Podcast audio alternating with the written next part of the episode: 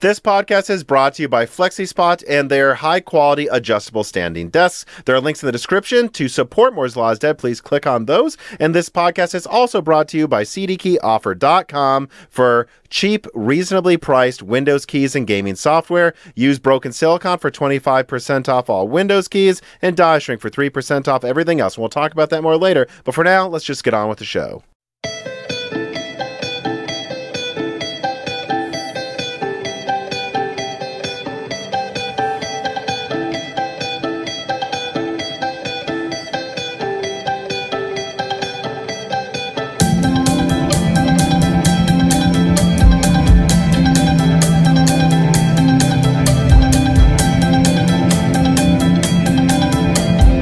Welcome to Broken Silicon, a gaming hardware podcast. I am your host, Tom, and I am joined today as we burn the midnight oil by my co-host, Dan.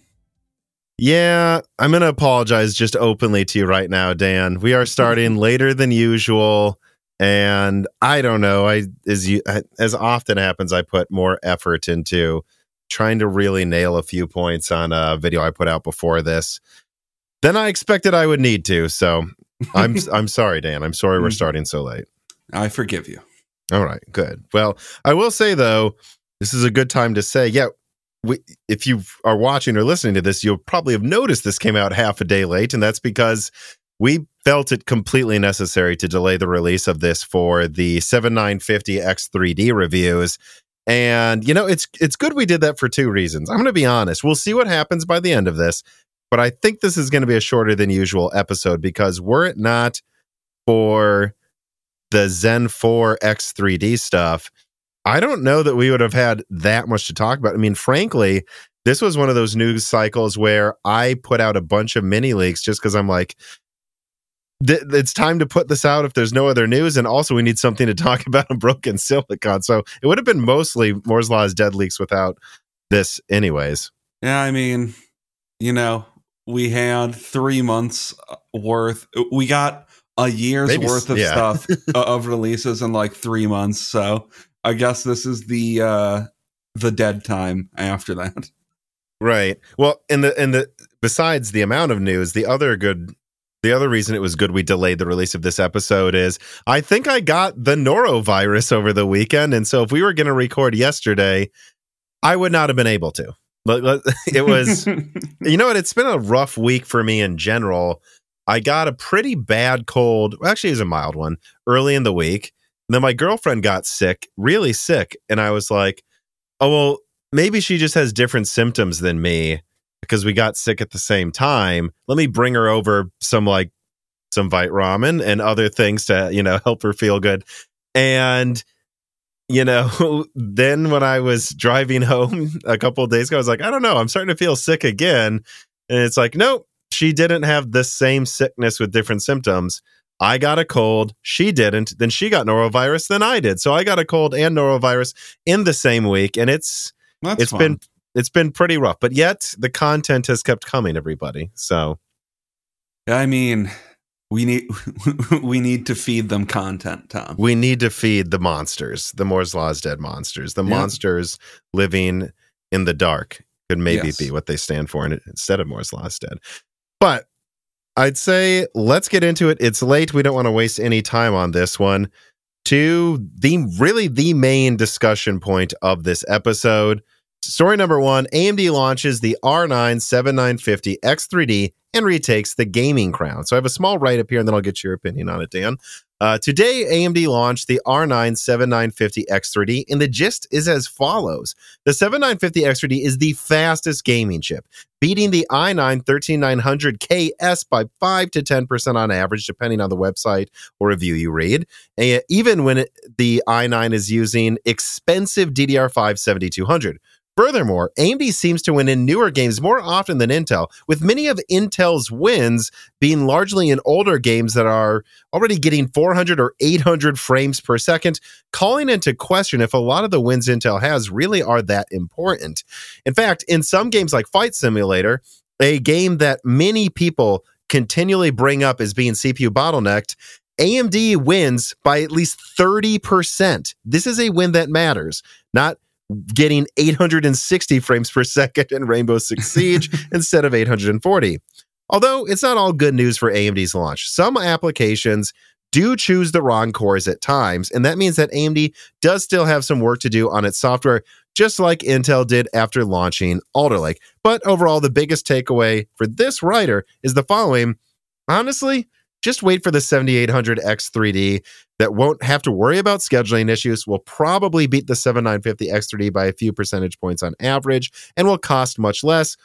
Or just get like the $500 7950X, depending on the deal you're getting at a Micro Center or Newegg. Or get like a 7600 that's giving you 80% the performance of this $700 CPU for, after a bunch of deals are taken into account, sometimes it's like a third the price or less.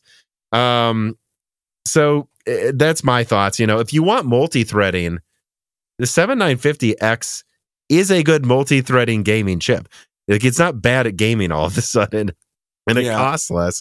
And if you want the best gaming, get the 7800 X3D, or like the i5's $280, the 7600X is $240. I don't know. That's my takeaway is all this expensive stuff is like triple the price for 10 to 30% more performance. Who really cares? If that.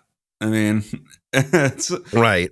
And that might change in the future. There are some games that suggest future engines might be a lot more, but it still costs like 2 to 3 times as much. So it's not like you're missing out on price performance, even if that does happen. Yeah. I mean, you know, my takeaway, and I think a big takeaway is just from the fact that they are launching the 7900 X3D at the same time, I guess, but they're not letting you review it, which I think says everything about the 7900 X3D. Something tells me it's going to be a shittier 7600X in a lot of ways, in gaming in a lot of ways. And I don't know. I'm not confident in the 7900 X3D. And then they're delaying the 7800 X3D, presumably, so they can upsell you or something. You buy the 7950 X3D or 7900 X3D instead. But my ultimate takeaway from the 7950 X3D reviews was that you shouldn't really get the 7950 X3D, even if it, by all means, is a powerful CPU. It's just in this weird space where it's not that well. No, I don't want to say it's not well optimized. It's not. It doesn't schedule very well in some tasks, so you get worse performance than like a 7700X in some tasks.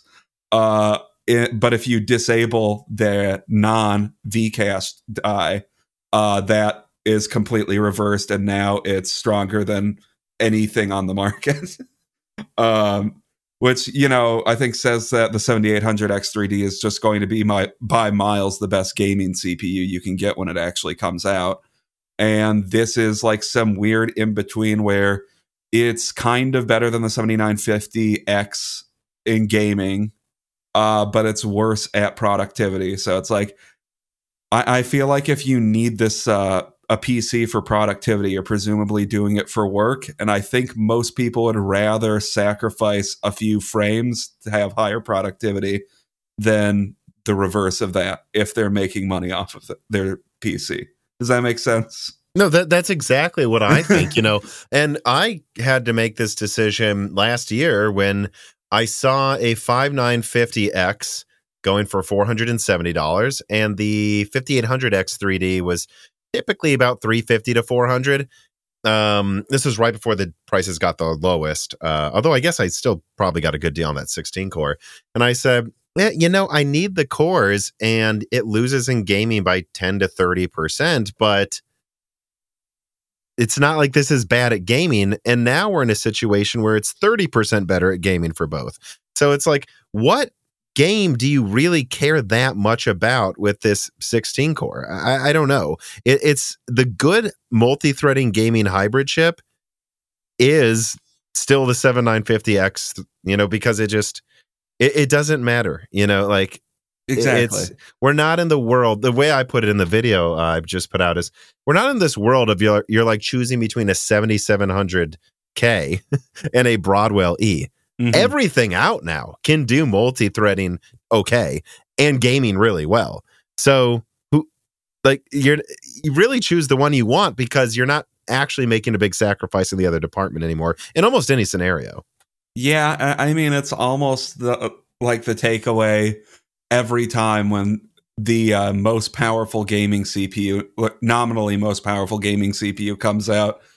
It's weirdly almost always a little underwhelming, because it's like, yeah, I see on paper, I have nothing on paper really against the 7950 X3D. It's just, who's this for? Get the 7950X if you need it to make money. Get the 5800 X3D if you need good gaming performance. 7800 X3D. No, I didn't misspeak. Oh, okay. And you want to save some money, or wait 2 months and get the 7800 X3D if you want the best gaming CPU on the market, because based on Hardware Unbox review where they simulated the 7800 X3D, and I see no reason why the actual thing would be any worse than that. It's going to kill everything. Well, on average. The one argument I can make for the 7950 X3D and maybe the 7900 X3D, which I want to be clear, yeah, I think that's for no one. I really do.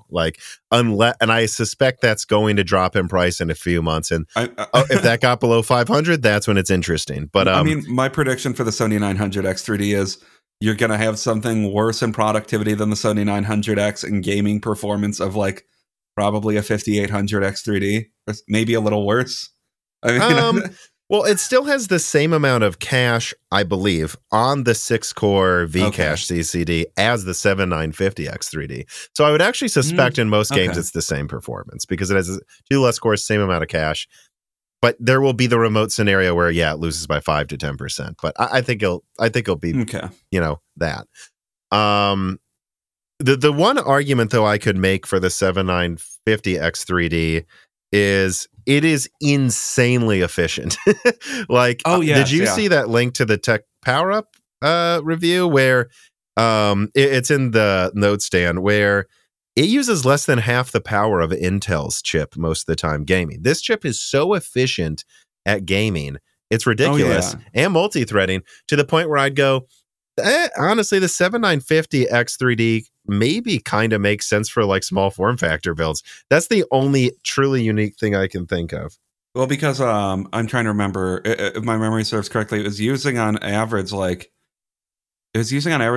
watts or something less than the non-vCache counterpart, right? Yes. I mean, there's definitely something to it that I guess it makes sense now thinking about it, but there's definitely something to it where this is also surprisingly just a more power efficient CPU than anything on the market.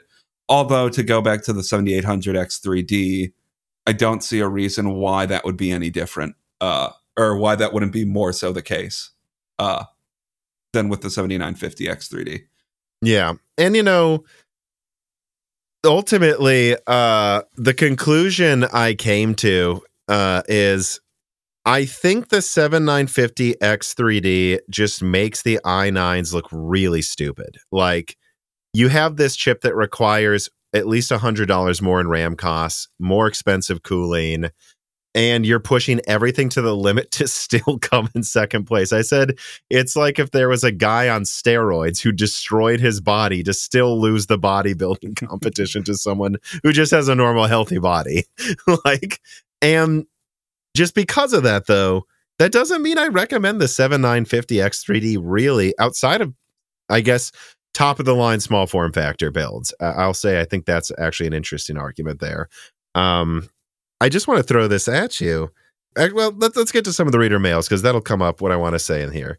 QH Freddy writes in and says, feels like an extra FU to consumers to launch the janky 7950 X3D first and make everyone wait another month for the 7800 X3D that's actually going to work. Well, in the averages, it still wins in gaming by 5 to 10%, depending on. So even with the times it doesn't work, the averages, it still beats Intel. So I think calling that janky is a bit much. But I do agree that the 7800 X3D should have come out first. Like, if it's scheduled perfectly, the upsell argument makes sense to me from a business perspective.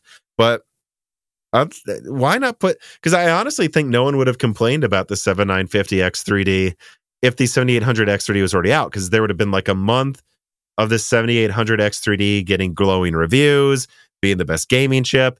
Then this 16-core model would have come out and they'd say, hey, in a couple of games it has issues, but it's still 95% the performance, and now you get multi-threading.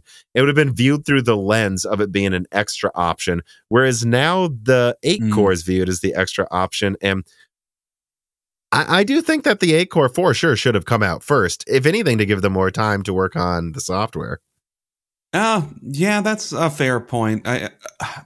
Hopefully this improves over time, and to be fair, from the reviews I looked at, it did seem to be, if I'm remembering correctly, it was somewhat reviewer dependent on which games had issues, which makes me wonder if there's something wrong with certain BIOSes that are being pushed for the 7950X3D. But at the end of the day, I think the games that have issues seem to mostly be outliers, and I don't see why they wouldn't be fixed at some point with software updates. There's no reason, like, if I'm remembering correctly, it was like Rainbow Six was having issues where it was getting like worse performance. I think Counter-Strike did too. Yeah, where it was like getting worse performance than like a 7600. Tomb Raider was one of them, I believe, as well, if I remember correctly. Yeah, but these are all older games. But then if you disable the non-VCast CCD, it's now the best performing CPU on the market. So it's like, well, I don't see a reason why that couldn't be fixed through a software update. And yeah, it does make early reviews. It does make early reviews for the 7950 X3D look worse. So if they just wanted, like, from the ultimate, like, positive review standpoint, the 7800 X3D, I think, would have been a little bit better. But they want you to spend $700, not $500. Well, I just look at it the same way as Alder Lake. I mean, $450, not $500. Alder Lake had a handful of games not scheduled correctly as well. That's true. In fact, some games you couldn't even play online because there was DRM issues with the E-cores. And I still recommended Alder Lake over Zen 3. I was like, this will be fixed, and this is going to have teething issues for the first few months, but the average still destroys Zen 3. Same here. The average still beats Raptor Lake with many benefits, including efficiency and RAM costs to boot with it. So I just don't see it as a very major issue. And frankly, from what I've heard, Little Phoenix is going to have 2 Zen 4 cores and 4 Zen 4C cores. And Zen 5 is likely to have many hybrid core models. And Zen 6 is, I think, going in an entirely new direction. So I think AMD knew they had to do this eventually. They had to get good at scheduling this. And just like with Intel and Alder Lake, this was always going to happen. That's not to say that we just forgive it, but it is to say, it doesn't seem any different than Alder Lake to me. Yeah. Ultimately, I think it's just kind of slightly sours an otherwise pretty good launch. And a launch that could have been a lot better if they would have just, I think, launched all three of the CPUs at the same time. But so I think we answered Sparkboy's question with what I just said. But let me move on then to JK Software, who writes in and says, hello, Tom and Dan. One thing after seeing all of the reviews of X3D today, it makes me wonder why AMD did not put 3D V-cache on both CCDs rather than just one. It seems to me that performance could have been more consistent. It would have absolutely been more consistent if that was the case. So my answer to this suggestion is completely sidestepping it. I don't think they should have launched it. I agree. I think just launch the 7800 X3D. Take the gaming crown like you did last gen, and then, you just have this other thing out there. Or you just price all of your higher core count models where they are now, more competitive than Raptor Lake most of the time. Yeah. Why do you need this thing?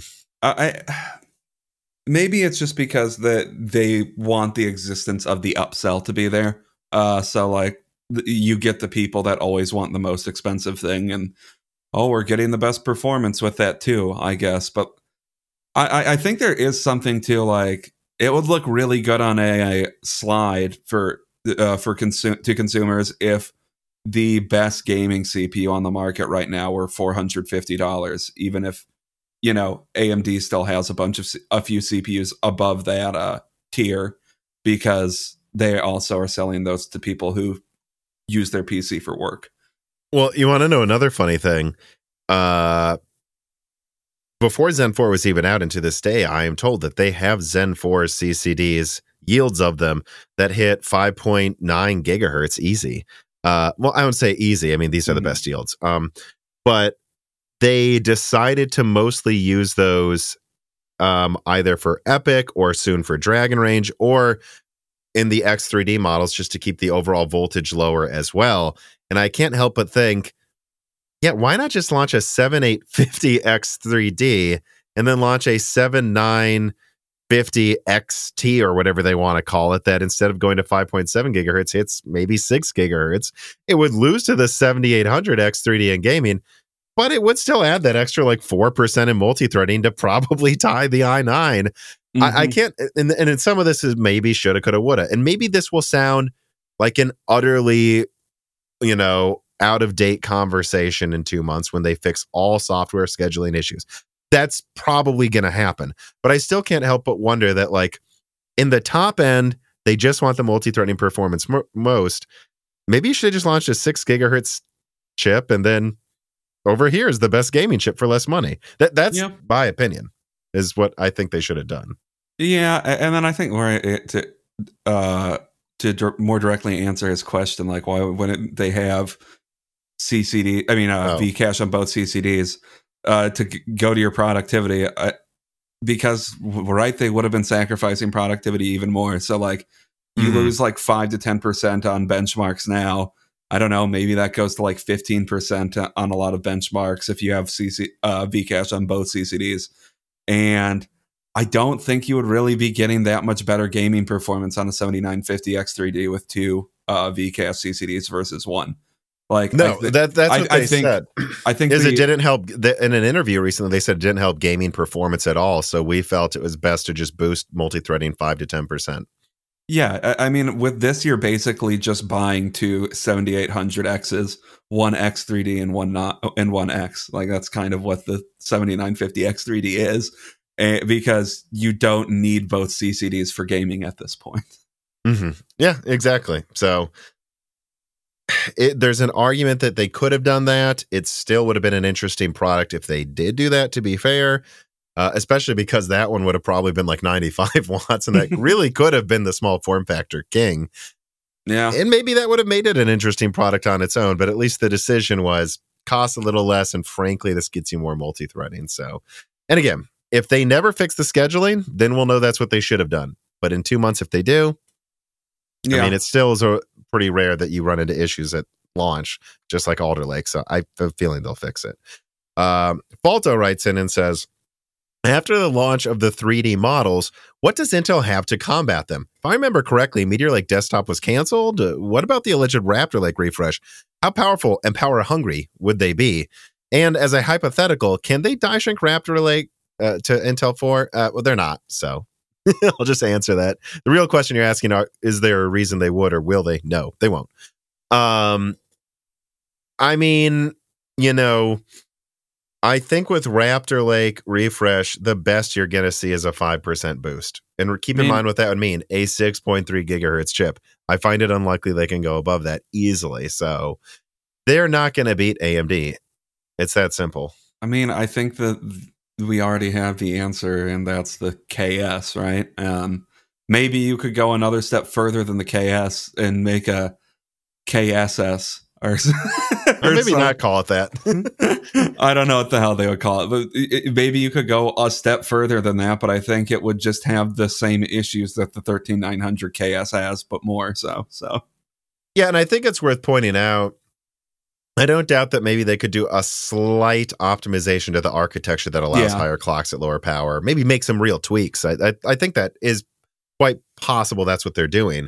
But I mean, the i9-13900KS already arguably doesn't even get more performance than the K. It just uses less energy at higher clock speeds and can use faster RAM. Yeah. Like, so I just find it unlikely they can boost this by more than 5%, and AMD wins by at least 5%. So the answer is, I mean, the best we can hope for right now, based on my understanding, is that Intel launches an i5-14600K Meteor Lake chip with 6 big cores, 8 little cores, and that hopefully that gets over 5 gigahertz and brings a decent IPC increase. And I think that could tie Zen 4 X3D will be in like 350. And if they do that, I kind of like that product a lot. Why do we always need these 300-watt ridiculous chips? My video today was half talking about all these top chips are stupid.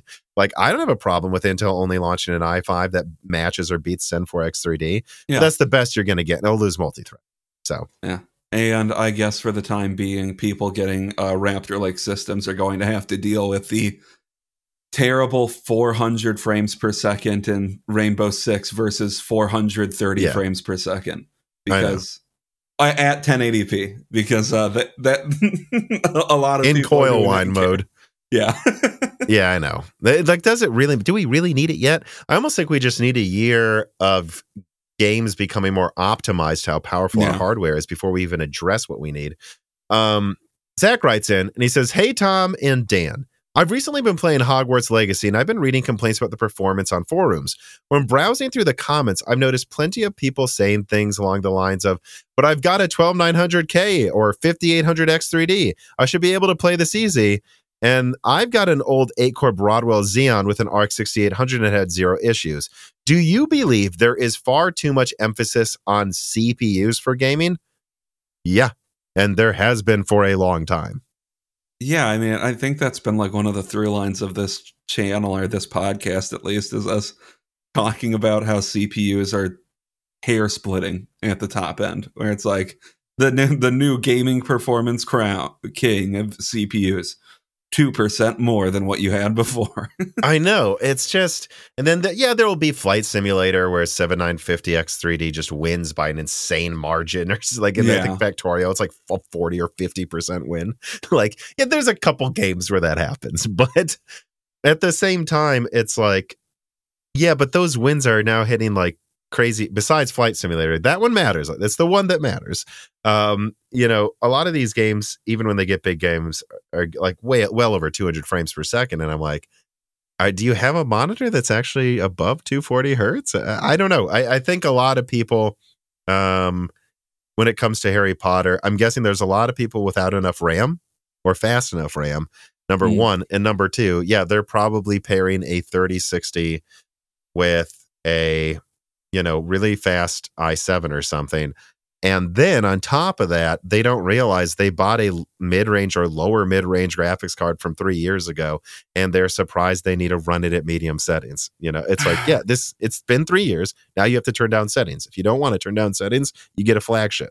I mean, yeah, I don't own Hogwarts Legacy, but it looks like it's graphically a pretty impressive game, and it's also not the best optimized game. So to a certain extent, I don't know what people are expecting. Like, sorry, you can't get 120 frames per second in every game with every card. It seems to that's becoming the complaint. And maybe Zach is fine with his performance because he has realistic expectations about what he'll get with a 6800. Although 6800 is still a great graphics card, but yeah. Although now it's like $400, so. Yeah, it's like, well, but I bought this, whatever. And it's like, well, yeah, but now it's no, but I'm adding on to what you're saying. It's but now it's a $400 card. And so it's mid-range. And yeah, you can just turn down some settings, turn on FSR, and still probably play around 4K 100 with the right settings in that game. That's known to not be optimized. I don't know, people, what your expectations were. The Forbidden Juice writes in and says, "Hello, Tom and Dan. I have a 7950X that runs at more or less full workload all the time. From my perspective, Hardware Info 64 over a 118-hour window shows averages of 97.8%, so I'm not exaggerating. because I have such a workload as a... Oh, so he's using it like an HDD chip. He's saying it's running flat out 24/7. He says, I value power efficiency quite a bit. And hearing you talk about the people with crazy hot takes on the i9-13900KS got me thinking, how many people realize the effects of power savings on the cost of a CPU?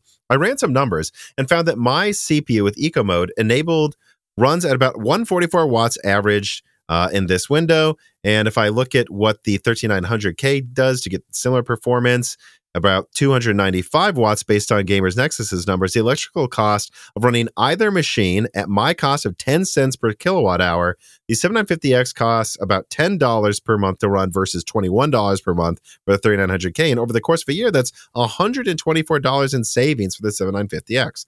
So why would anyone get the 13900K or KS for all-core workloads with that sort of power cost? And if you're getting one not for all-core workloads, well, that seems silly to me. Why did you buy this thing with so many cores? Also, I have a pretty cheap power compared to others. A lot of people have 30 cents per kilowatt hour. Anyways, thought that'd be some good perspective for you to use as ammunition against the crazy takes on the 13900KS that seems to keep going around recently. Yeah, I don't know. There's some YouTube channels giving horrible advice who think you should spend more money for something that wins in gaming, again, wins in gaming versus the 7950X by 5% after spending an extra $100 on RAM, getting a crazy cooler. I don't know. I mean, I don't know. It's been a weird thing for a while. I really, the entire time I feel like I've been doing PC gaming. Sometimes, for some comparisons, power usage matters. Sometimes they don't. And sometimes people overemphasize power usage and sometimes they don't. Like, if we're talking about a graphics card and one's using like 160 and the other is using 180, I don't think it matters that much. But yeah, when you're talking about double power usage almost on a 24/7 rig, that's going to add up. Like, I just looked up in my area. Yeah, it's kilowatt hours here in Massachusetts are 30 or almost 30 cents per kilowatt hour right now. Mm-hmm. And yeah, so that for me, if I were doing something similar here, that'd be like what, $300 a year. I mean, mm-hmm. that's nothing to sneeze at.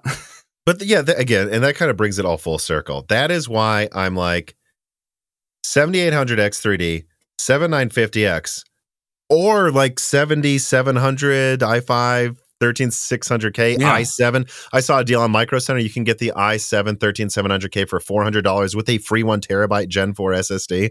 Like, these things here, if you're wanting the best gaming performance, that's the 7800 X3D. If you want multi-threading, I don't think you care about the extra 10 to 30%. Just get the 7950 X3D. I mean, the 7950 non-X3D. And because you got that, you're using all of the cores without burning your power budget. I know the i9's trade blows in multi-threading, but I assume you're going to use all those 24 cores if you're buying this thing. Otherwise, I don't know why you're buying this thing. And if you are, that means, yeah, it's going to like use as much energy as Threadripper. So just get the 7950X and lose 5% in gaming, okay, guys? And then Otherwise, if all that starts to sound weird to you, and it probably should for most of you, then get the $200 CPUs that give you 90% the performance and come with free RAM. Like, I don't know. A lot of this seems like ridiculous arguments to me. This piece of content is brought to you by FlexiSpot and their roster of high-quality, adjustable standing desks. Many of you have noted that Dan, co-host of Broken Silicon, could use some upgrades to his workspace. And, well, we think that the first step so far is going to be getting him a high-quality desk, and one was provided by FlexiSpot. And honest to God, Dan does report that this thing is incredibly high-quality, which, yeah, their desks are made with high-quality bamboo that allows for incredible weight support and durability against all types of would-be destroyers. And they also come with an advanced one-touch LED control panel with 3 programmable buttons for different height levels. And you can customize your desk with your preferred color, size of desktop, and desk frame. They have many options. FlexiSpot desks also come with quiet motors that make them ideal for adjustments while you're working from home. And they also come with a 5-year warranty on the desk frame and 2-year warranty on the control panel and electronics. Click the links in the description, depending on what region you're in, to support Moore's Law's Dead. Just clicking on these links alone helps the channel a lot, and you can extra support us by buying one of these desks through those links if you actually need a high quality adjustable standing desk, because, you know, if you do, this is honestly a good choice. Buy FlexiSpot today. All right. I think then we should move on finally to story number two. AMD's still not launching Threadripper for possibly a year. Moving on from tons of cache to tons of cores, Threadripper, with the launch of Sapphire Rapids workstation platforms now, or I think actually in a month, technically, Intel's weird, many gamers are wondering if they should be waiting for AMD to launch their 96-core Zen 4 workstation platform based on Genoa, or even a potential budget 32-core Zen 4 HEDT platform based on the Sienna platform. And the answer, at least from this channel, is not really. Recently, Moore's Law's Dead leaked that the updates provided last year regarding Threadripper's release window haven't changed. We're going to be lucky to see a launch of a 96-core Threadripper platform in quarter four of this year, and apparently it's very likely it won't even launch until early next year.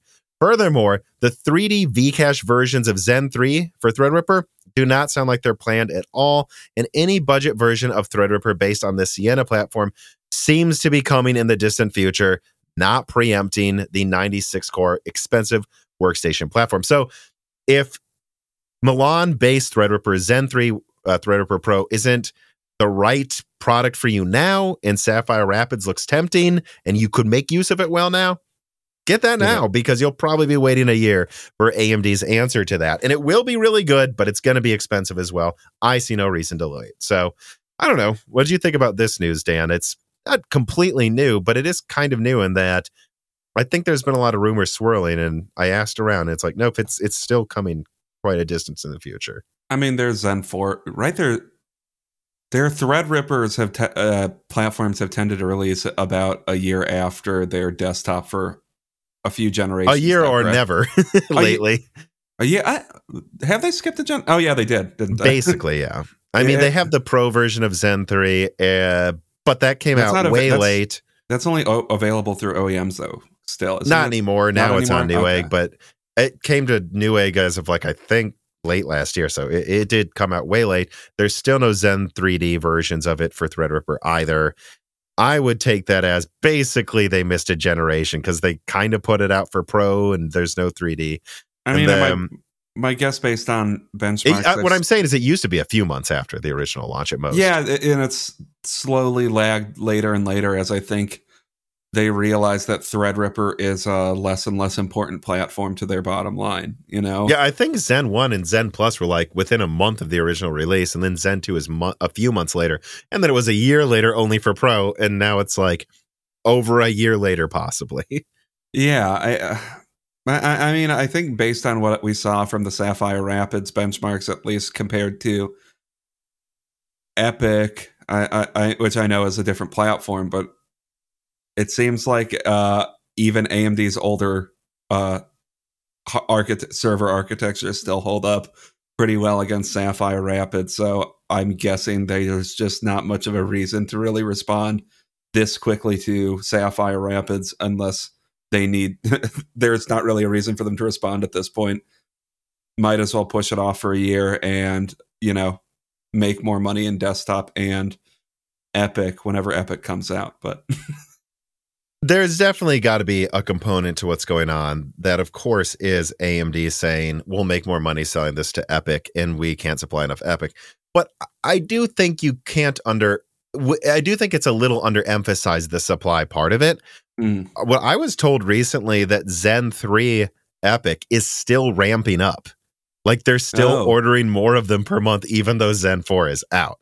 So when someone's well, why didn't they launch Zen 3 Epic to Threadripper until way later? And why is it only in the workstation? It's because, guys, they have almost no supply for you. And they're over 30% server market share.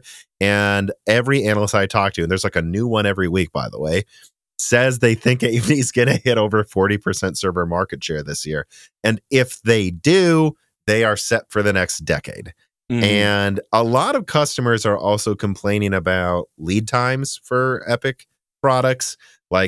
They're annoyed that they can order a Xeon and it just gets there within a month, and then they order from AMD and they're like, there's a 6-month lead time to delivery. I think AMD would rather not add another plate to try to spin on one of its hands and just make sure they perfectly take market share in server this year. It's a very unsatisfying answer to enthusiasts, but that's what it is. I don't even think it's not just making more money. per chip. It's that they don't have the supply, kind of, and also they just don't think it's important, relatively speaking. They just want to nail execution for their server customers. Well, I mean, right? The CPUs themselves are going to utilize a lot of the same resources as Epic will, and they just don't make as much money. and when you say it's resources, not like the components, like just the marketing team, the logistics, the same people, you know. And I do think there's just this argument that the high end of desktop is still at this point kind of in a pseudo HEDT place at this point. So there's just less and less need for this weird middle market that Threadripper occupied when it initially came out. There's less need, and AMD is just a fifth the size of Intel, and they've realized their limitations. I think Florida Man writes in and he says there's a lot of negative feedback on AMD not supporting STRX4 Threadripper socket long term as promised. As this cast doubt on AMD's promise for AM5 support in many people's eyes, would it not be easy for them to launch some non-pro Threadripper 5000 and call it a day? If not, why? And if so, why haven't they done it already? I don't actually have a good answer for you. If I was there, I would say, yeah, we shouldn't waste our time doing a full lineup. But ultimately, we've already launched the Pro, so we can definitely support that. Guys, let's launch 15995X, 164 core to the standard socket. And I'd even say 132 X3D core, to the standard socket. And that's it. You don't need to even do the full lineup. 164, 132 core, and just call it a day so you can say you fulfilled your promises. I honestly think it's still worth it for them to do that. It's a little too late to bother at this point, but I think they should have. I mean, I generally think it's not good to go back on promises, but my guess is, like, this goes back to the previous conversation we were having, is this is just isn't as important of a platform for them as their other ones, and they are letting it go to the wayside, even if it's kind of betraying customers. Which, yeah, that's bad, especially in an environment where AMD has lost some of its trust over the past several months. I don't really anything else to say about it besides that. NVIDIA CEO Jensen Wang writes in, wow. He said, will Sapphire Rapids follow-up actually be cheaper than Sapphire Rapids, given it's moving to two chiplet tiles? So, yeah, he's talking about the Granite Rapids workstation platform, which I'm told is going to be one I/O die, and then up to two CPU tiles. So yeah, that'd be three tiles total. Or they could even just do 144 core tile with one I/O die if they want to skimp even more. I think it actually will be. Look, at the end of the day, guys, Intel's 10 nanometer node was built with the mindset that no one's going to be able to touch us for a decade. And so if we get this out in even the next 5 years, we'll crush everyone and charge more money. Then it took them a decade to launch it. And it's not bad. I mean, 10 nanometer is pretty competitive with 7 and even 6 nanometer. But it costs more. It's not a cost-effective node. I'm directly told Intel 4 will probably just cost less per wafer. So there's no way around it. Intel wants to get to Intel 4 now. Yeah. Like, they need to. And because they're overall using a more economical node, and that I'm told at a minimum won't cost more than 10 nanometer, and because they're using less tiles in Granite Rapids workstation, they can kind of has to be cheaper. I think they can make it cheaper if they want to. QH Freddy writes in and he says, it feels like this hasn't been asked for a good year or so. So here we go. Are we stagnating at 16 cores? No. Intel has a 24 core, and we're talking about the release of 86 core Granite Rapids and 96 core Threadripper. I don't think we're stuck at 16 cores at all. I just think AMD launched 16 cores for 3 generations in a row, and they're going to move up core counts next year. And during those 16 core generations, they didn't up performance by 10%. Zen 3 added like 20 to 30%. Zen 4 added 30 to 60 or something.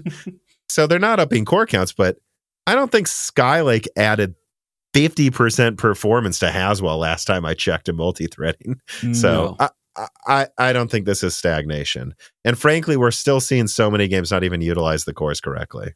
Yeah, and I don't know. I feel like the past three generations we've had on with 16 cores on AMD, they've kind of just been fixing the issues that were present in the Zen architecture that needed to be addressed at some point.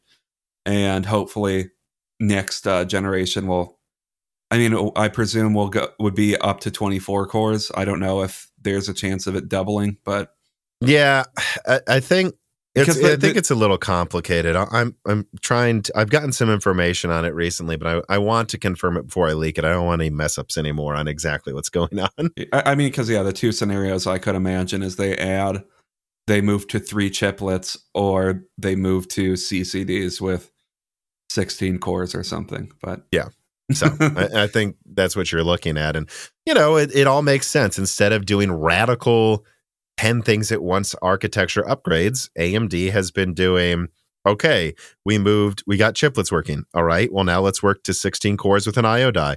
Oh, we got that working. Now let's fix all of the latency and IPC issues. That's Zen 3. Zen 4, clock speeds. Mm-hmm. Zen 5, we've done clock speeds, chiplets. We've done all this other stuff. We've even integrated graphics and are adding accelerators. Now we can move on to the new architecture now that we've gotten practice with all the other stuff. All right, now let's move on then to story number 3. Why NVIDIA feels okay constricting supply while AMD needs market share this year. All right, so I've got a write up here kind of summarizing several links. Over the past couple of weeks, there have been a series of leaks and analyses videos out of Moore's Law's Dead that highlight the following. NVIDIA is constricting 4090 supply in order to push people towards buying the much maligned RTX 4080 that continues to languish on store shelves. Furthermore, NVIDIA's recent earnings point to a boatload of constrained Lovelace and Ampere inventory, as leaked by this channel before, by the way, that NVIDIA indeed seems to be trickling out back and forth between different product types of this gen and last gen in an attempt to avoid any pricing collapses on any of their products.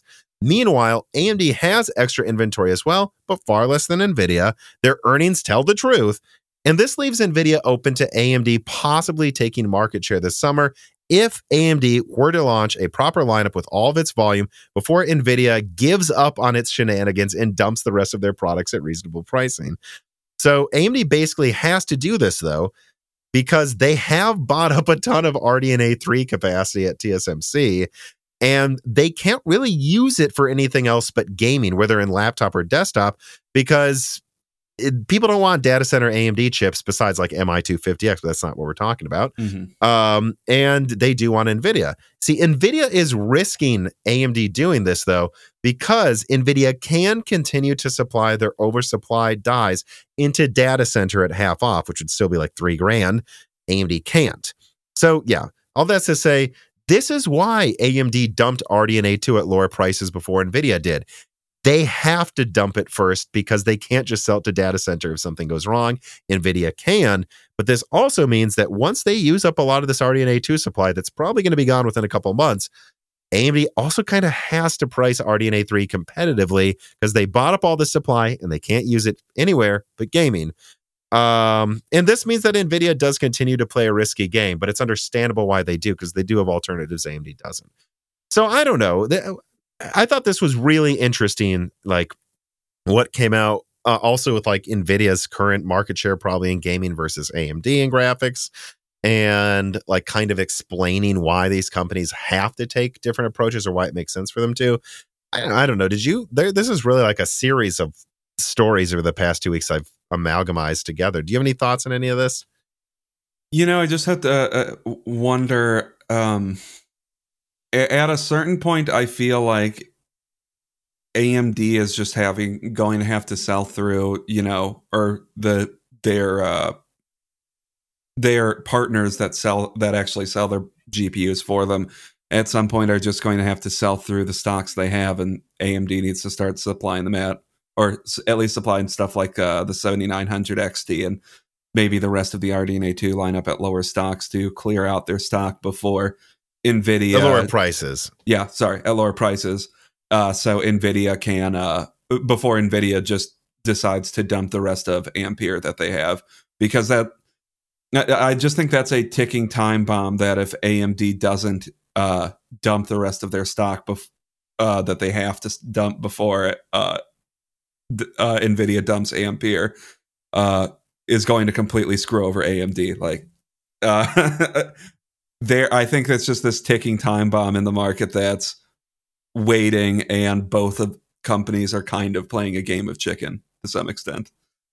They are, and you know, the fact that NVIDIA's, and I've heard this from multiple people, that NVIDIA's supplying more Lovelace data center cards than they did with Ampere, and at really reduced prices if you buy even two of them at once. By the way, Dan, let me know if you want a RTX 6000 for $3,800. Like, and then they're like not supplying 4090s just to push the 4080. Like, that tells you right there, NVIDIA knows they have a problem, right? And they're playing a very risky game here. Again, but I think they feel like they have to as well, because, you know, AMD makes a 10 to 20% margin on these chips they're dumping with RDNA 2. Let's say that's what they're making. I've heard they could be for some of them. Whatever. Most of their profit comes from server, and EPYC. I don't think NVIDIA can't do that. Like, a lot of the recent data center, actually, they have way more data center market share than AMD, but also a lot of the recent data center sales that you're seeing on their earnings is clearly sales to miners. Oh, like, yeah. So there's just no way around it that, like, at the end of the day, NVIDIA makes its money from gaming for the most part, at least a plurality. If AMD's gaming GPU margins drop to 10% for half a year, whatever, that's not most of their revenue. If NVIDIA's do, that's the revenue. So, yeah. I mean, I guess I don't know how much of that breaks down to data center that isn't mining, I suppose, because, you know, NVIDIA does have pretty much the entire market when it comes to, like, machine learning, as far as, or not the entire market, but a lot of the market when it comes to machine learning. Using a GPU, like a discrete one, yeah. Yeah, so I it's always hard to gauge how big that is compared to everything else, but that's kind of where all of Silicon Valley is seemingly moving right now, or that's at least the giant fad in Silicon Valley right now, is machine learning. So I'm assuming they're making a lot of money through there as well, and that has to be a decent source of revenue for, or a consistent source of revenue for them, at least. Yeah, and I guess, you know, we'll just have to see if AMD screws this up or not. But I after my recent video came out too, not the one from before today, but the one about why AMD is forced to go for GPU market share this year, I was told by people that didn't even consult on that video that, you know, AMD is going to price the rest of their lineup pretty aggressively. Now, the only problem I have is, who knows if they think $700 for the 7800 XT is aggressive. They might say it is, but I would suggest that means some of these are going to be pretty close to previous generation MSRP pricing. And they just, they have to be. And ultimately, these cards, like, again, the 7600 XT costs less to make than the 6600 XT. No reason they can't make that $300, let alone $350. The 7800 XT probably costs less to make than the old 6800 XT because it uses Navi 32. This could be $600. And if they do it, this was the one of the more interesting parts of my recent video as well, I think. If they do it, there is a lot of evidence AMD sells out their cards if they're just priced 30% below NVIDIA. I think AMD has insisted recently, for the past couple generations, will be 10% less than NVIDIA, not a cent more, because it doesn't matter. It does matter. It seems like you have the mindshare now, AMD, where, like, look, you don't need to make it half the price like you did in the past. You do have to make it 30% less. And if you do it, you can take a boatload of market share. Yeah, I would say the beginning of, like, if they price the 7800 XT for $650, the same price as the 6800 XT to my memory, like, that would be I think mark aggressive, and hopefully they go lower than that and go for something like 600, but I'm not crossing my fingers that prices for any GPU are going to be lower than their prior generation counterpart. Mm-hmm. Yeah, I know. And that's why I don't double down. I think some people sometimes take statements I make to mean this has to happen. I'm not saying it has to happen. I'm just telling you the 7800 XT will cost less to make than the 6800 XT. I can't promise you they'll do anything. Just like Intel, like when I said, well, ARC's losing money below like $290. And then they're like, but they may, now it's $250. Yep, they're losing money on it. So like, what do you want me to say? I didn't tell you companies they wouldn't. Companies do that sometimes. Especially sometimes it costs more money to just, you know, keep a stock of it on hand. Which is exact. Well, yeah, with ARC's case, yeah. Yeah. Florida Man writes in again and says, hey, Tom, I've been enjoying your YouTube channel since before it had 10,000 subscribers. Oh. Nice. And I figured it was about time I signed up for Patreon. So here I am. I recently got a deal on an AIB 6950 XT from Micro Center for $700. According to Tech PowerUp, this is about double the performance of the 1080 Ti. Yeah, because this 5700 XT was slightly weaker than the 1080 Ti, and mm-hmm. then this is slightly better than the 6900 XT that was double the 5700. So yeah, no, it is probably double the performance, if not a little more than double. He says, what year would you estimate another doubling of performance at the $700 price point? It seems like it took us 7 years or 6 years to get there from 2017 to 2023. I think it's plausible this happens in 3 years, but I wouldn't bet on it happening before 5 years. And a lot of this is inflation, though, too. I mean, I think the bet you're making, like, do you think it's realistic that RDNA 4 will double 6950 XT for $700? I'd say RDNA 5. No, I think that's the bet. Like, do you think that's possible? I think pretty unlikely. So probably RDNA 5 is when that would happen. Maybe RDNA 6 if we're in the darker timeline. But yeah. But I think, you know, do I think it's going to take 6 years again? No. Do I think it's going to take 2 years? No. Yeah, probably at least 5, though.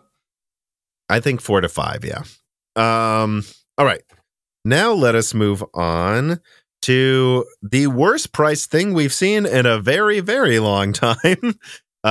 Story number 4, RTX 4070, 4060, and 4050 laptops get reviewed. Last news episode, we discussed the launches of the RTX 4090 and 4080 laptop chips. And yeah, we found them to be very efficient, but so overpriced that it almost didn't matter. With the 4070 and 4060 laptop chips, it's honestly... well, it's even worse. Not only is the 4070 more expensive in the laptops we're seeing than the old 3070 laptops, and the 4060 than the old 3060 laptops, with the 4050 chip basically being priced at the same level as the old 3060 laptops with worse performance, we can just say that overall mid-range laptop performance has completely stagnated. That's right. The 4070 laptop chip effectively ties the 3070 Ti laptop chip at best, and even offers the same efficiency when both are around 120 watts, confirming the leaked performance from Moore's Law's Dead a couple weeks ago. And the 4060 seemingly ties the 3060 with the 4050, losing to the 3060 notably at the same price. So really, what else is there to say? NVIDIA has completely stagnated laptop gaming and only arguably increased efficiency and performance at the top end of laptops if you spend over $2,500 anyways. Yay. That's my summary glancing at this. I think you took more time to look at the reviews out there. Am I wrong? Would you tweak what I've said about these in any way? I would. The way I think I would put it is the 4070, depending on the game, it's somewhere between a 3070 Ti and a 3080 Ti laptop, usually. 4060 and 4050, I think, are about where you put them.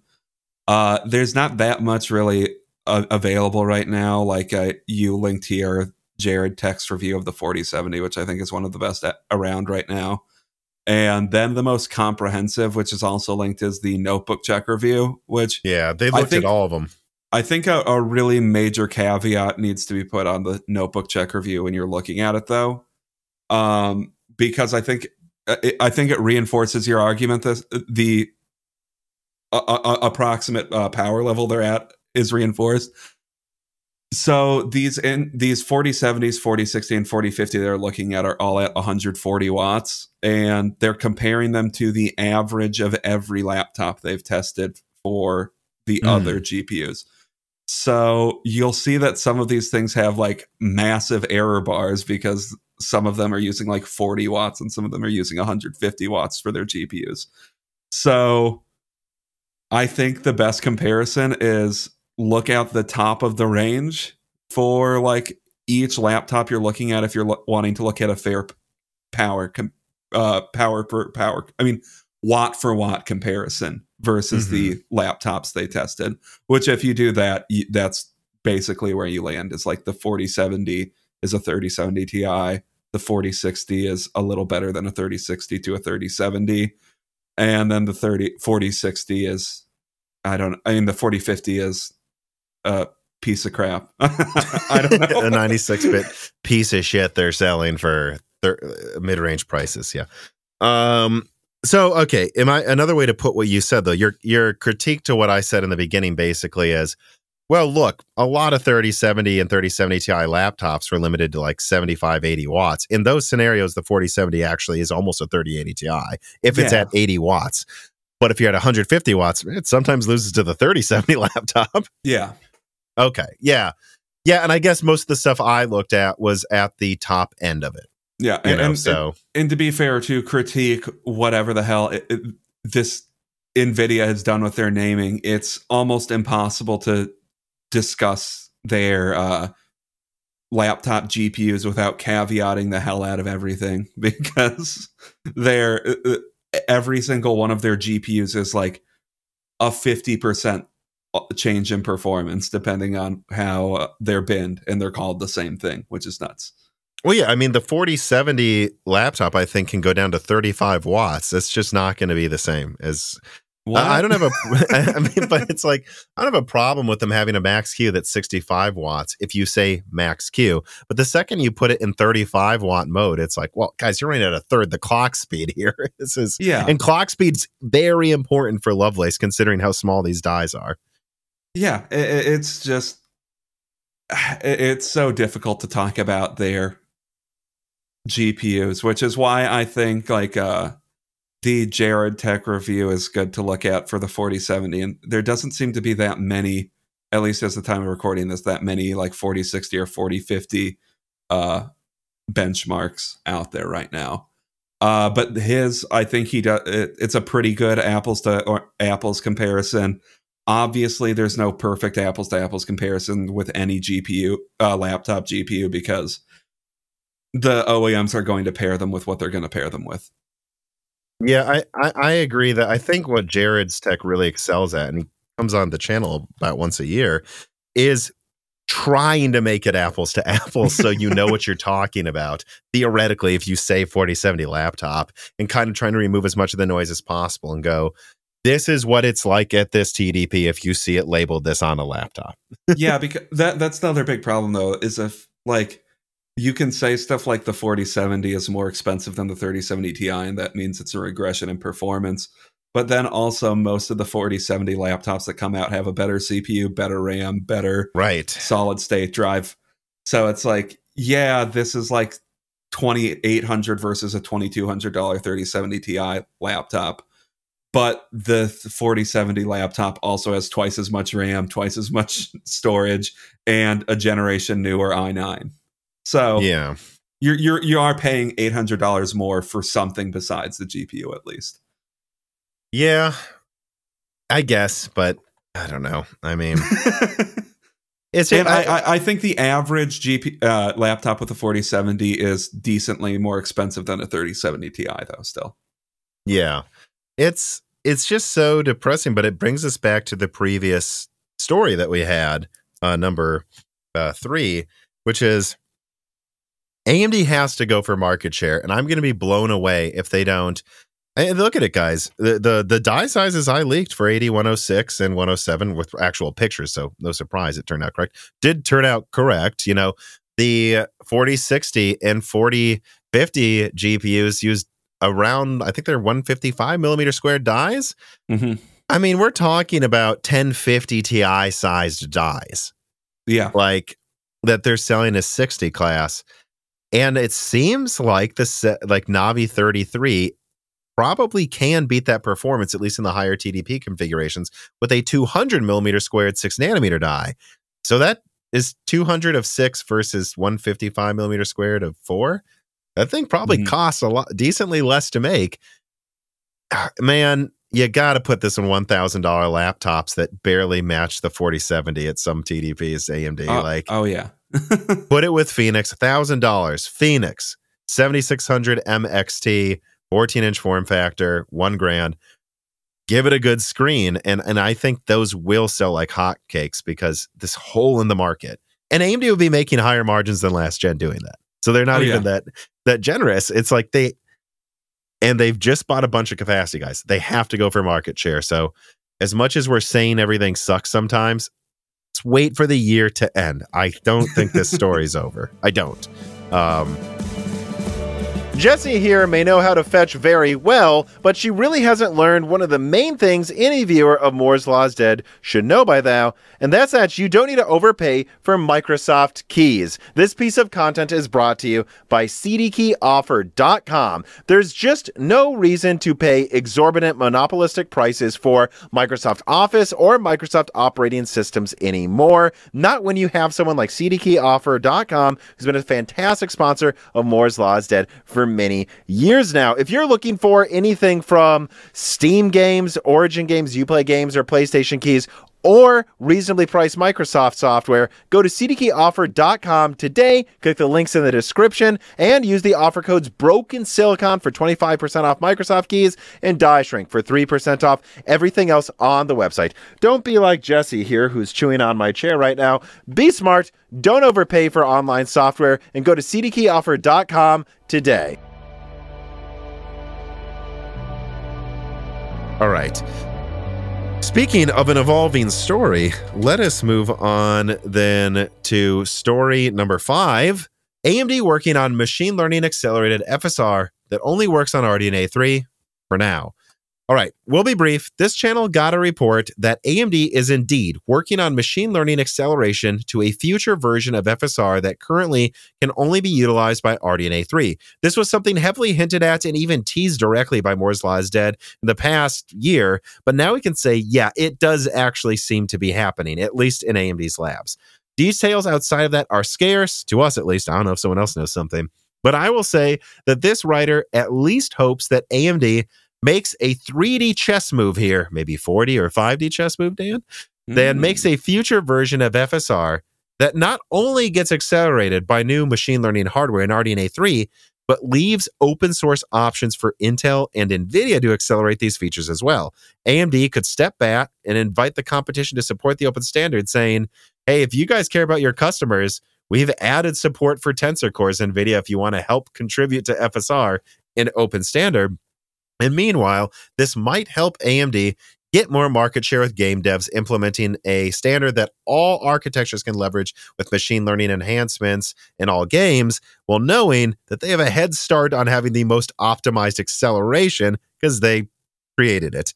AMD is working on machine learning accelerated versions of FSR. I think we all knew they probably would do that eventually. Right now, it utilizes some of the new hardware in RDNA 3 that RDNA 2 doesn't have. And speaking with some people, and this is where we get into speculation, not leaks, I think for FSR to really destroy DLSS, it needs to not just be competing for having a similar amount of games that support it, but to really have it in more games. And it's an open source, standard. Add the inputs for tensor cores and say, hey, devs, we even put a few optimizations for NVIDIA's tensor cores. NVIDIA, it's an open standard. If you want to support the standard, you can, or explain to your fans why you're not doing it. I think that's the key to making this really end the DLSS discussion. No, I mean, yeah, that makes sense for a strategy as a smaller company, to get their software integrated into more games. Just, give it to NVIDIA as well, I guess. And beyond that, if they're working on a machine learning accelerated FSR, I guess that gives me a little bit more hope that something like their what are they calling it? Fluid frames or whatever. Gives me a little more hope. Fluid motion, I think, frames. Yeah, that's not going to be just really bad interpolation thing, that, and hopefully that will actually use machine learning, so it won't look like a complete shit like I was kind of assuming it was when they initially announced it. Mm-hmm. Yeah. I think, and I just think, again, kind of bringing it all full circle to what we're talking about here, you know, where's mid-range RDNA 3? What are they going to do? It's like, I think they're still working on like a big rollout of the next gen of FSR in conjunction with some more driver optimizations for RDNA 3. And they want to announce those before they launch their mid-range, because it is kind of a huge selling point, though, if like, I don't think so far it's an important feature, but some people do. If the 4070 Ti can say, hey, this supports DLSS and DLSS3, and this other card from AMD doesn't, and you don't need it for the 4090, but in the mid-range, you actually probably are going to be turning on upscaling at all times. Mm-hmm. I think AMD wants to make sure they have the best options to combat that before they try to make the argument for like whatever they're going to price their cards at. Mm-hmm. Alrighty, so that is all of the main stories. That's it. 5 main stories on this one. Thank God we waited for X3D. Otherwise, this would have been a 40-minute episode. Yeah. But let us move on to the wrap-up. There are a few things here to go through. So I already mentioned it. My 80, 106, and 107 leaks of the dies. Someone else just leaked the same-looking dies. So there it is. Correct. Didn't make that up. And that was... That was Skyjuice was sharing, well, right? Yeah, Angstranomus was sharing it, though. Okay. So yeah, never mind. I misread that then. Also, let's see here. The 4070 12 gigabyte die is pictured. So as things continue, it does seem like the rumors of a 10 gigabyte 4070. It seems like NVIDIA is going to probably go with 12 gigabytes. Don't really have anything else besides that to say. I guess that's better. And there have been rumors swirling around, or squirreling, whatever, or squirrely rumors swirling around that Alder Lake might be delayed to 2025, which I think my timeline I've said is I believe it's coming out mid to quarter 3 next year. At least right now, guys, all I can communicate is the people I talk to say it's not delayed. So for now, I wouldn't take it as Alder Lake's delayed. Obviously, this is Intel. Anything can happen with Intel when it comes to delays. Anything can be delayed. But if it does, I will say, if it comes out 2025, that means it's almost competing with Zen 6, and not good for Intel. I mean, what do you want me to say? Yeah. It's like half of my Intel analysis is just like, I don't know if this happens. It's disastrous. Bad. So, but from what I've heard, you shouldn't double down on that happening yet, which is good news for gamers. All right, now let us move on then to the final reader mails. Forbidden Juice writes in and says, hello, Tom and Dan. I finally replaced my i7 4770K build from high school with a 7950X a few months ago. This is quite an upgrade. It runs max load 24/7, by the way. However, since I still have my 1080p screen, I kept the RX 6600 I got based on your pricing input recently, and my question is, what would you think the best 4K monitor is right now or coming soon, and what card would you hypothetically pair with such a monitor? I've always been at 60 hertz, so not looking to go blazing fast as anything's going to be an upgrade over this in frame rates, but I imagine 144 hertz wouldn't be silly. I'm guessing OLEDs are still just too expensive to make sense, but I do look to keep it for 6 years or more, so I'd pay $1,000 or more. The main thing is I prefer 27-inch screens, but could be persuaded given enough reason to go to 32-inch. Thank you. Have you seen any good monitor deals recently? I mean, looking through Newegg, there didn't look like anything especially crazy. I mean, there looks like there's a pretty decent MSI monitor. What's it called? The MSI Optics Mag 28, a bunch of other crap behind it.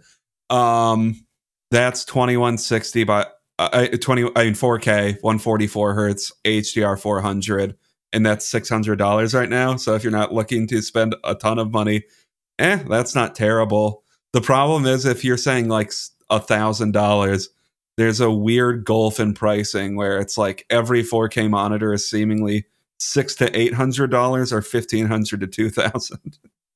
Yeah, so I'm looking around right now. It's the Alienware AW3423DW.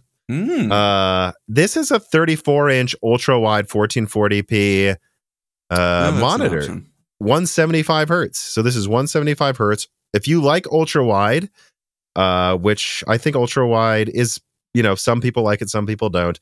If you like ultra-wide and you're willing to spend this much, I don't know, man. This is 175 hertz. The resolution is bigger than 1440p, but a little less than 4K. So once you get a nice graphics card, you're going to max this sucker out easily with like a 4090 would crush this. A 7900 XTX would crush this at 175 hertz.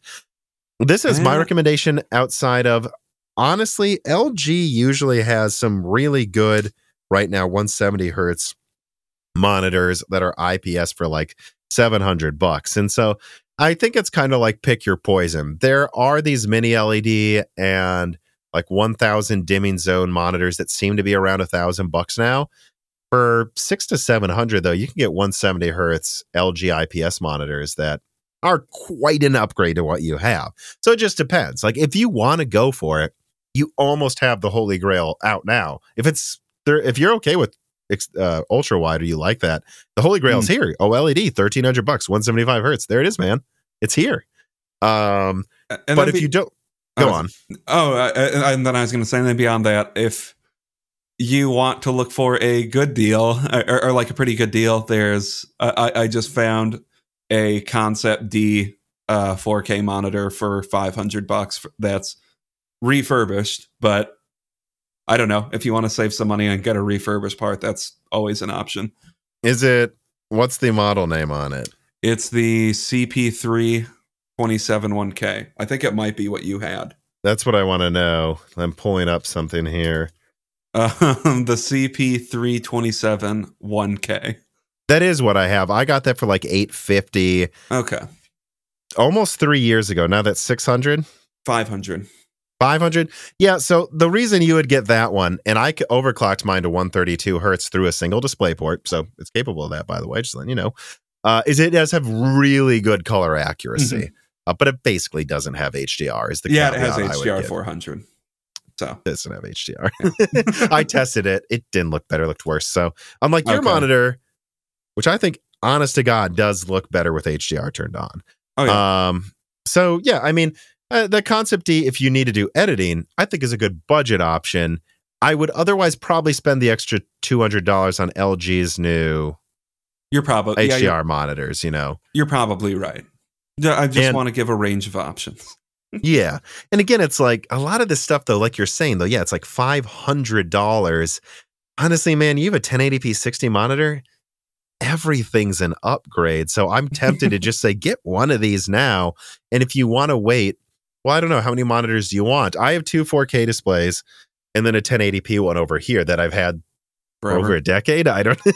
And, you know, so you have this 1080p. I assume you'll put it to the side. You'll get the 4K one now and use that. And if you only spend $600 now or something, just keep in mind that in a couple of years, OLED 4K will be here and then you can have your two 4K displays. So that's kind of the advice I would give based on literally that's what I did. But, you know, you can't. There's a lot. Now's a good time to get a monitor in general, and I think we gave you a lot of good options. Yeah. Dragonaut writes in and says, "Hi Tom and Dan. I've been looking to buy a Steam Deck for a while, but it's simply not available in Norway, at least. Are they possibly replacing it with a Steam Deck 2 anytime soon, or when do you think it will be back in stock?" It's pretty widely in stock in the U.S. I don't think a new Steam Deck's coming out for. I mean, me and NX Gamer talked about, it, and he has actually really good sources. We don't think a new one's coming out with new with a really better CPU for at least a year. I think they're just going to want to make them for now. So it depends. Do you want it now? Get it now. And I guess that I'll just add just because it's Valve, you never know if Valve is just going to like lose interest in something and then just. I don't think they will with this one, but that is true. I don't think I just always have to mention that with Valve, though, because they just lose interest in projects and forget about them half the time. Steam machines, yeah. Yeah, but this is like if Steam machines worked. So that's true. I think they're going to stick to this one. And also, don't ignore some of the other stuff out there. There was I had a sponsorship from them before.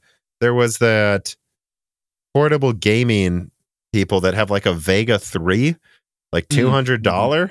Mm-hmm. That's a lot weaker than the Steam Deck. It's like a third of the performance. And they're making a Mendocino-based one too, with just two RDNA 2 compute units. But the thing's like, I think $200. They'll play Minecraft. So it just depends what you want. And then there's Phoenix and Rembrandt-based gaming handhelds coming out that are stronger than the Steam Deck 2 for like $1,000. So just keep in mind too, if you want something better, there are options out there. Like if the Steam Deck's selling for double MSRP in Norway, I would lolook for the other options that are $1,000 with better performance. Granted, you want to make sure it supports SteamOS or the Steam Deck's operating system, so you get those optimizations.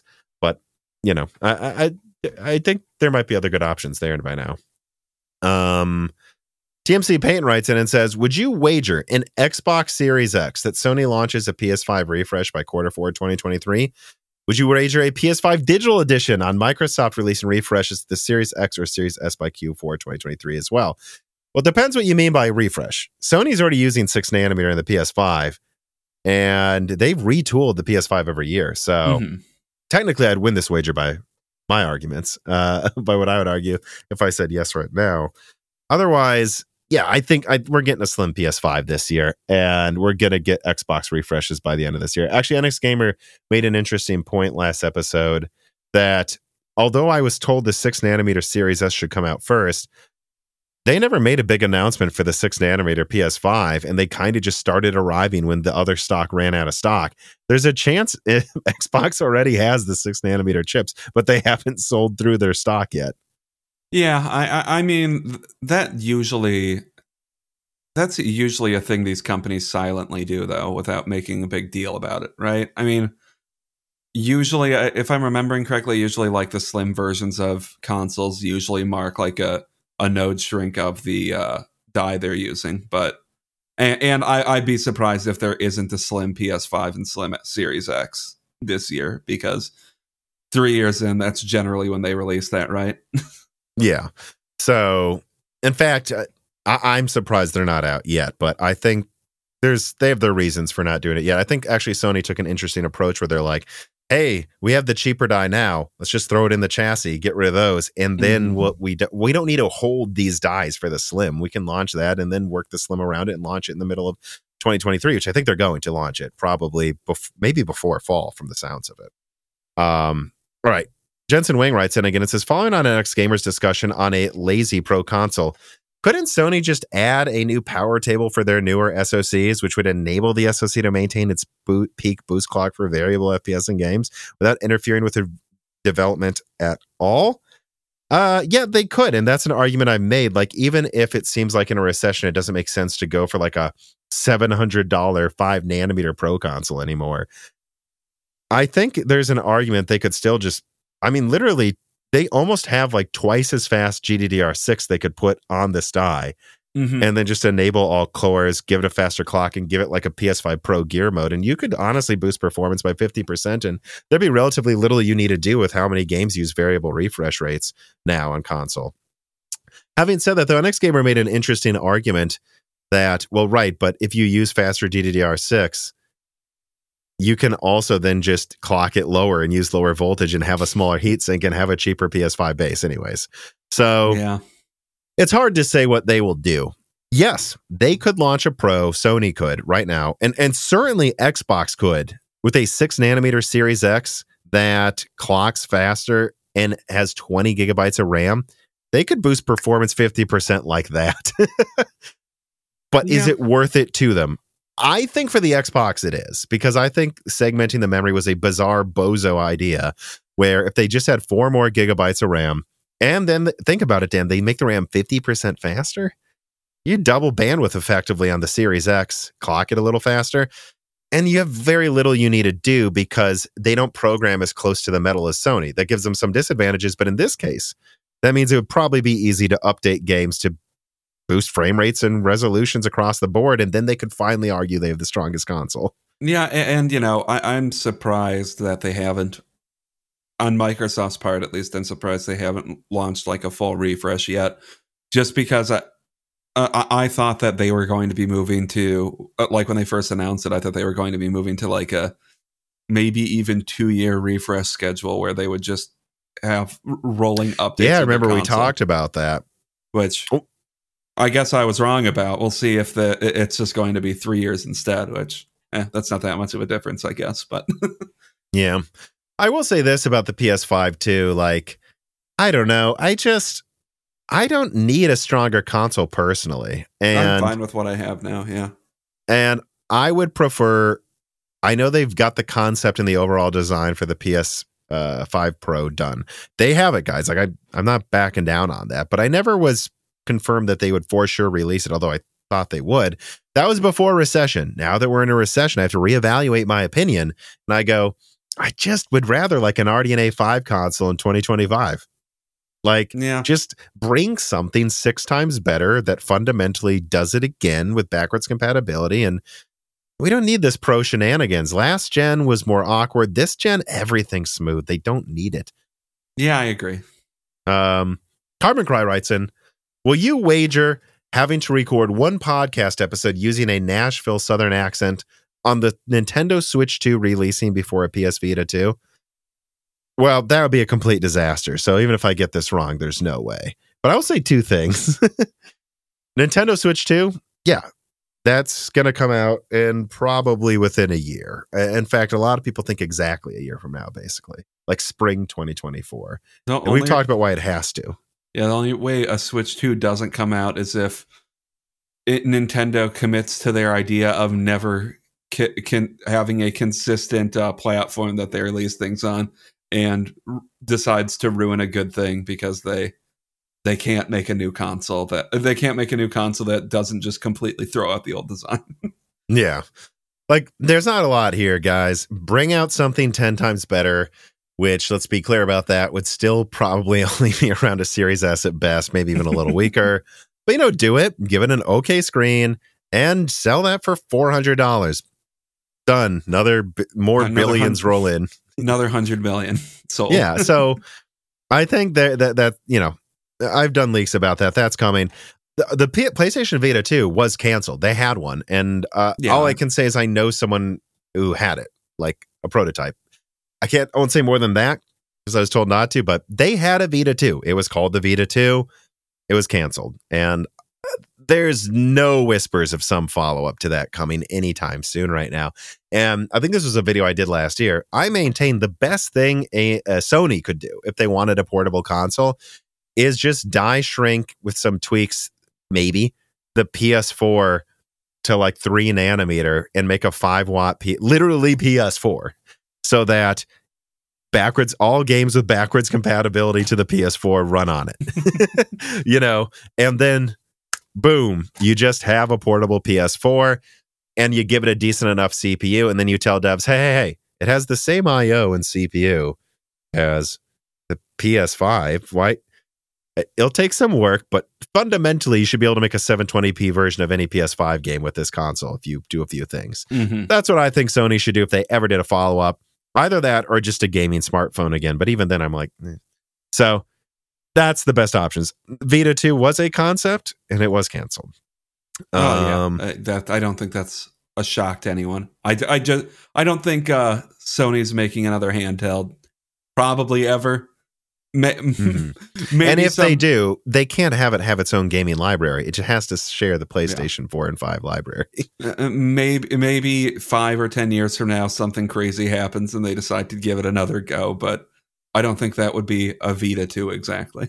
No, and it would be cool if it was a portable PS4 with the exclusives having a PS5 option, as like having those games as well in 720p. I think that'd be cool, but that's the only thing that even remotely makes sense to me.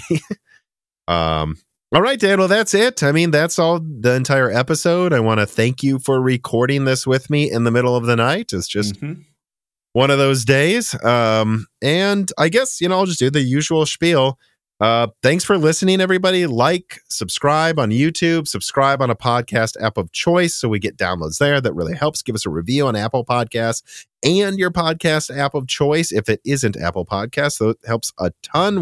I've seen us climbing in the technology podcast charts recently. You know, a couple of years ago, we were in the top 20 technology podcasts on Earth. Let's try to get there again this year, guys. And otherwise, just remember, you get this podcast early and ad-free on Patreon. You get to submit questions for me and for guests. You get Die Shrink. One just came out looking at what VRAM requirements will be in a few years. That's only for patrons, always ad-free. Get the Discord, free reader mails on loose ends. If we hit the next Patreon goal, we will be doing ad-free video early releases of content as well to the Patreon. The goal is just to have early ad-free releases, but I need someone to help me manage all this stuff, guys. And so if we get to the next Patreon, we can afford to do it. Please help us get to the next Patreon goal. And otherwise, again, thanks for listening. Take care of yourselves. Yeah. This podcast was brought to you by the YouTube channel and website Moore's Law is Dead. Moore's Law is Dead and Broken Silicon are trademarks of their creator, Tom. That guy is me, and I am indeed the creator, editor, writer, and showrunner of Moore's Law is Dead podcasts, videos, articles, and other media. However, it's not just me. Moore's Law is Dead is a team with Broken Silicon co-hosted by my brother Dan, audio editing by Gerard Cortez, renders being done by the industrial designer Jean-Philippe Clermont, and special assistance is also provided by Carmen Crott and Kerry Nosugata as well. Find all of our information at www.mooreslawsdead.com on the about/support page. In the event you do want to hire me for consulting work, hire Gerard for audio work, hire Jean-Philippe for industrial design work, or you're interested in working with Carbon Cry or Kerry Nosugata as well. You can also find our long-term sponsors on that page if you want to show them some love for putting food on our tables. Or you can also mail us some love. You can send letters or hardware donations to the following address: Moore's Law is Dead, P.O. Box 60632 in Nashville, Tennessee, zip code 37206.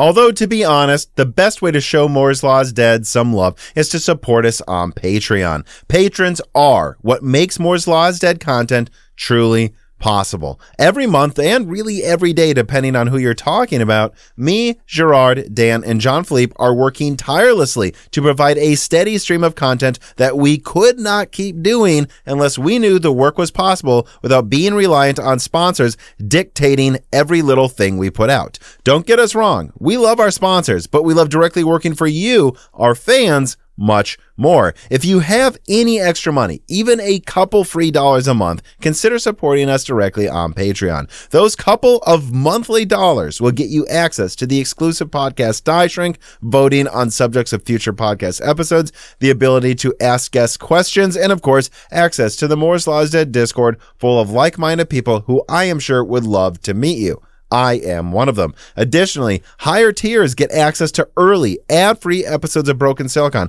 the ability to ask questions in all Broken Silicon episodes and Loose Ends live streams ahead of the recording, and the entire back catalog of Moore's Law is Dead podcasts, in addition to having thanks in the credits of videos and podcasts depending on the tier, with other perks available as well. And hey, if you cannot afford to support us directly every month, please do share Moore's Law is Dead videos and podcasts with friends and family, and on social media and websites like Reddit, and give Broken Silicon a 5-star review on Apple Podcasts or your preferred podcast app of choice. All of this does really help us so much. But like I said, this podcast would not be possible without it, the patrons directly providing predictable and reliable support every month. And so now it is time to give a personal thanks to the greatest of the fans. The following supporters are at the 10 gigahertz or higher supporter levels: Brad Medlin, Drita Full, AV, Anthony Gareffa, Greg Pataki, Muhammad Al-Gawari, Brett Jones, Aaron Close, Little Germany, Dan Rauner, Daniel Hyde, Shredbird, Brian Riggleman, Dr. Forbin, Sam Miller, Deke, Josh Law, and the Mechanical Philosopher, Terrence Herod, SNES Chalmers, Tom Bailey, Greg T. Wanchik, Andrew S., Frank Zielinski, Daniel D., MJB1, Eric Jackson, Justice Brennan, Joshua L. Herrera, Valco Malev, The Boss Haas, Nicholas Buckner, Spantum G. Spantum, Jonathan, Lord Starstream, General Drips, Blake, Franco Frederic, Matthew Lazier, Jensen Wang, Nathan Mose, Aziris, Greg S. Acker, Dominic Koch, Jake Dude 23, Jake Martin, Cameron, Venti CZ, Hard4Room.com, Original Ross, Slicky, Lance Bassler, David Cowden, Ricky Tan, Chris Frey Butler, GZ Ziggy, Sarcastro, Stefan Hart, David Sebastian, Meet and Pork Stew, Tim Robb, Luis Correa, Ian Clifford, Jesse Jaskowiak, Travis Gooding, Holden Mobley, Nanian, Chris Rich, Deepest Learners, Mad Zutsu Taylor, Stephen Coates, Michael McGee, Chuck Glidden, Samuel Molas, Greg, AWS Danny, Patrick Groh, Amiable Chief, Brett Summers, Milton, Stephen Dick, Tommy, John, Brucha, Mark Mitchell, Mac Daffy, AC, James Anderson, Marshall Pierce, Mark Raidmaker, Dave Schultz, 3DS Boy 08, Halbuma, Narithio, Matthew Landavaso, Stefan, Cole Attic, Henry Zhang, Judson N, Keith Moore, The Grin, Michelle Pell, D31337 Antics, Joseph Kelly, Earth Taurus, Exapuma, Chrysantine, Jim Ferriera, RB Racer, Keith Moore, Keita Abdul Kadar, Precision, DNA Tech, Radeon Technologies Group, John O'Shea, Royce Meyer, Charles Russell, Reginald Ari, Slushpaw, Teak Autumn, Jackson Miller, JSMMH, Neethra Zink, Me and Dean Cal, Andre Jacques, Gaiman Since Reagan, Jeff Sedler, Jordan Simkovic, Loophole 35, Winstar William Wellpley, James I. Rader, Corey Leonard, Nail Lima, John Shin, Justin Bussell, Calvin, Austin Hagerty, Roger Davies, Shay Hulian Leak, Corey Chappelle, Evan Dingle, C2, John Iverson, Michael Aaron, The Eternal Dreamers, Jansen and Gima, Hingsagun, Derek Lambing, and of course, thank you to Sahara for the music.